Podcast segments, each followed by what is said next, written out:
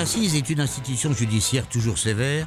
C'est un monde mystérieux pour beaucoup, une machine infernale pour certains, le symbole de la justice en tout cas. Nous allons vous en faire découvrir chacune des facettes au cours de la diffusion de Mesdames et Messieurs les jurés.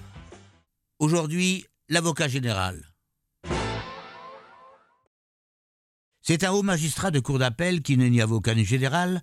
On peut en retrouver la fonction en cour de cassation ou en cour des comptes, par exemple. En cour d'assises, l'avocat général, qui siège généralement à la droite du président et des jurés, a pour fonction de faire respecter la loi et de protéger le droit de la société, c'est-à-dire réclamer dans son réquisitoire la peine qu'il estime nécessaire aux yeux de la société pour punir l'accusé.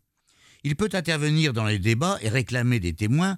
Il participe à la constitution du jury, mais il ne participe pas, comme le président et ses assesseurs, au délibéré des jurés.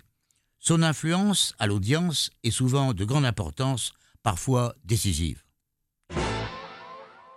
Prochaine session, les avocats, la défense, la partie civile.